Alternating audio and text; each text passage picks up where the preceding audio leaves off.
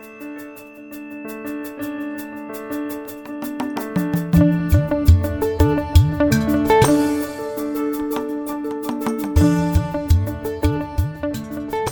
welcome to Regenerative Medicine today. This is John Murphy. Pleasure to welcome to this podcast Dr. Ronald Poropatich. Dr. Poropatich is the director of the Center for Military Medicine Research at the University of Pittsburgh. Dr. Poropatich, welcome to the Regenerative Medicine today. Good afternoon. It's a pleasure for me to be on the call with you. In general, let me just provide a brief overview of the Center for Military Medicine Research. We were established in 2012 at the University of Pittsburgh and the main mission of the Center for Military Medicine Research is to facilitate collaborations between University of Pittsburgh faculty with the Department of Defense in putting together research teams that then compete and hopefully get awarded and perform on various medical research projects. We've been very active in this space again since 2012 and continue to garner great support from the university with broad reaching capabilities, not only within the health sciences, but into the School of Engineering and the School of Arts and Sciences. Thank you. So, you have some very interesting projects underway, one of which I think involves delivering to the battlefield uh, state of the art medical care. Can you give us a little description of that? The project you're referring to was called Trauma Care in a Rucksack, or TRACIR, T R A C I R is the acronym. And trauma care in a rucksack is a concept that I've been involved with since 2004 when I was on the active Army force stationed at Walter Reed and Fort Detrick. And this was a DARPA program called TraumaPod that we were trying to do telesurgery far forward on the battlefield. But because of the three, 400 millisecond latency, it was just not feasible. I sort of revisited this topic, if you will, of providing far forward cardiopulmonary resuscitative care on the battlefield using machine learning, artificial intelligence tools, and, and robotic interventions. We started working on this around 2015. We started informally meeting with Pitt faculty and Carnegie Mellon University faculty. This culminated in us submitting a proposal to the Department of Defense in the early 2018 timeframe. It was accepted and funded. Our start date was May 2019.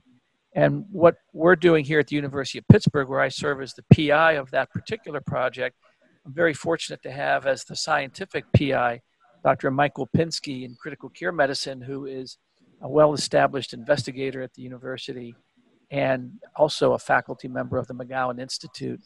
And Michael and I have been working with other notable investigators at Pitt from emergency medicine, Dr. Frank Guyette, uh, Lenny Weiss, and David Salcido, other key faculty members are from the university and UPMC are also engaged in a sister project at Carnegie Mellon University called RoboTRACIR or the robotic complementary piece to Tracer. That that's project is called RoboTrack.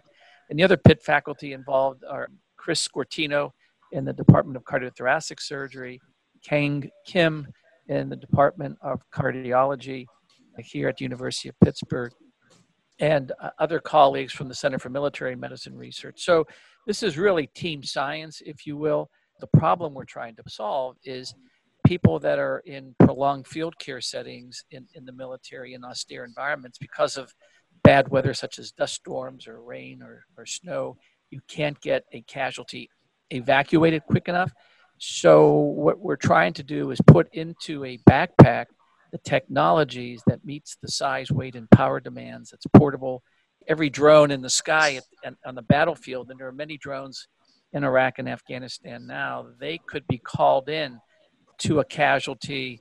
You would, assuming that the operational security is established, land the drone, take out the backpack, apply a sensorized body wrap, which has important signaling capability that interrogates the casualty, helps identify what is wrong with that casualty, and then little mini robots, also in the backpack, are deployed and they provide critical care interventions such as a needle tracheostomy, a needle thoracostomy, or cannulating the femoral vein to allow passage of a balloon catheter up to the takeoff of the liver and spleen, inflate the balloon for non compressible torso hemorrhage, where essentially someone's bleeding internally, And unlike an extremity bleed where you can put a tourniquet on the extremity, you need to stop the bleeding internally with this kind of balloon catheter intervention. At any rate, the key project right now, again, started at Pitt and Carnegie Mellon, two separate DoD funded projects. And those particular efforts involve, on the Pitt side, looking at our STAT medevac pre hospital data. And that's where emergency medicine investigators are so important. We do about 13,000 medevacs a year, and we capture the pre hospital data for only those 13,000 patients that are 18 to 50 years of age and they suffered some kind of blunt or penetrating trauma. And then we marry up that data set of pre hospital trauma patients with their inpatient record, which then allows us to capture from point of injury to discharge a complete picture, if you will, of that casualty, and then overlay all of those 6,000 patients that we've worked on so far with machine learning tools to come up with a predictive algorithm, a clinical decision support tool that can then be utilized on a casualty to help guide you as to what's wrong with the casualty and what to tell the robot to do. So I'll stop there. That's a mouthful for you all to digest, but I wanted you to be aware that this is a challenging four year project. We're just coming into the end of year one, and with the pandemic issues and the university closure, we're going to need to delay our work for several months. But we've already started two experiments in the March timeframe to look at new FDA approved biosensors in Dr. Pinsky's lab to then figure out when we build this sensorized body wrap, what kind of sensors should we put in there aside from heart rate, blood pressure, pulse oximeter sensors. Thank you. Appreciate that. This certainly sounds high tech, but I will note that military operations are pretty high tech when we're flying drones into the front doors of enemy houses. So this sounds exciting. What will be the improvement in healthcare for the injured battlefield personnel if this is successful? Well, I think the key is from the military perspective, it's going to be taking care of patients. This whole project is medical robotics and autonomous systems with artificial intelligence. So, if you have a battle buddy next to the casualty who is not a medic or a healthcare provider, you could have this type of capability support that battle buddy in a way where we're now telling them what's wrong with the casualty. And even if you are a healthcare provider, such as a combat medic, it's nice to know that what you're about to do to the casualty, sticking needles in or having the robot do that, you're doing it with the understanding that this is truly what's wrong with the casualty.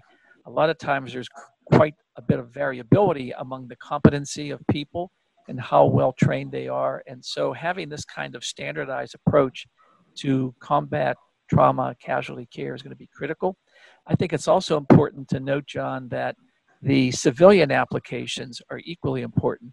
As you recall from the Korean War, the military medical evacuation helicopter was developed. That is now standard of care across all of our military and civilian trauma centers. And just like we see that kind of military to civilian transition for trauma care in a rucksack, I see great utilization in areas such as nursing homes where you could have not necessarily dealing with trauma, but other non battle related diseases such as chronic obstructive pulmonary disease exacerbations, chest pain evaluation, GI bleed, those sorts of things, which is also indirectly related to the TRACIR project where Dr. Pinsky is the principal investigator on NIH funding on a variety of R01 grants looking at the non trauma patient. So when you put the whole package together here at Pitt, looking at trauma and non trauma, and when you look at the civilian applications, imagine that if we have a baseline understanding of what the physiology is of someone in a nursing home, and you apply this clinical decision support tool on top of that individual, when they look just not quite right in an elderly person, they're not eating as much, they're not talking as much, they're not engaging, not sure if I should send this individual to the emergency room or have them see a doctor right now. If we have this kind of capability in these various settings, it can be an important tool to augment the care of that individual.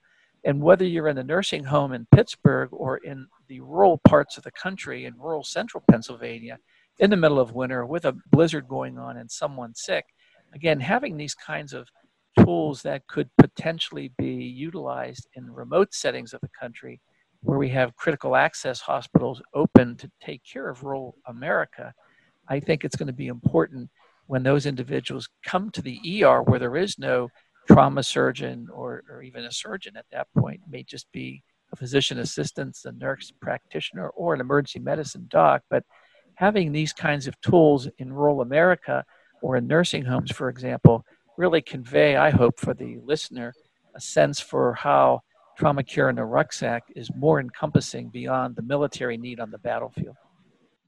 Well, I commend you and your team for the vision and wish you success. Now, I know the center has other projects. What other projects can you highlight? Yeah, thanks, John. I'm very fortunate in working with so many talented clinician scientists at the University of Pittsburgh and University of Pittsburgh Medical Center. We have done a lot of work in the last eight years that we have been established at Pitt in working, for example, in the area of traumatic brain injury, working with David Okonkwo and Walt Schneider and Anthony Kontos and others. We have really developed important tools to assess concussion far forward on the battlefield.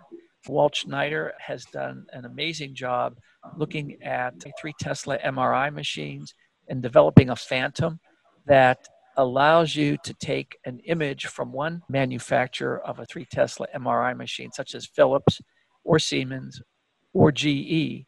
Those MRI scanners each have their own unique signal. And what Walt has done is come up with a way to take a signal from three different manufacturers and allow you to register them with one another in such a way that you can compare studies from those three machines much more accurately than just looking at the pictures on a computer screen.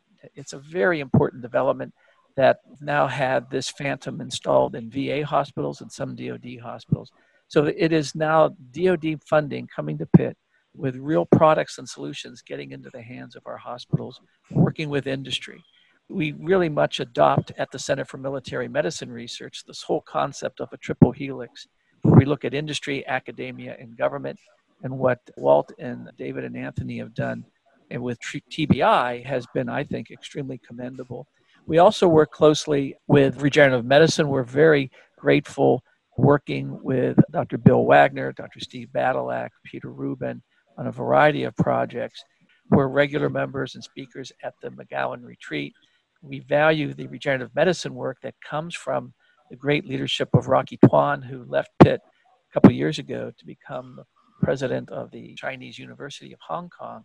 But under Rocky's leadership, with Dr. Wagner and others at McGowan, we had a 10 year funded effort with the Armed Forces Institute of Regenerative Medicine that involved many Pitt faculty and had, I think, great success.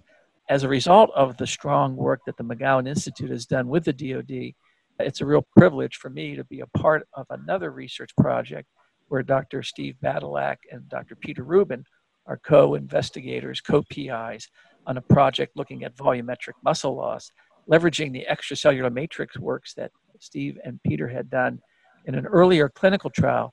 They've been funded to look at a clinical trial that's more involved, looking at a variety of extracellular matrix materials with embedded antibiotics and layering up, if you will, through tissue engineering, skeletal muscle to take care of skeletal muscle deformities in not only military but civilian subjects that we're recruiting into this particular trial.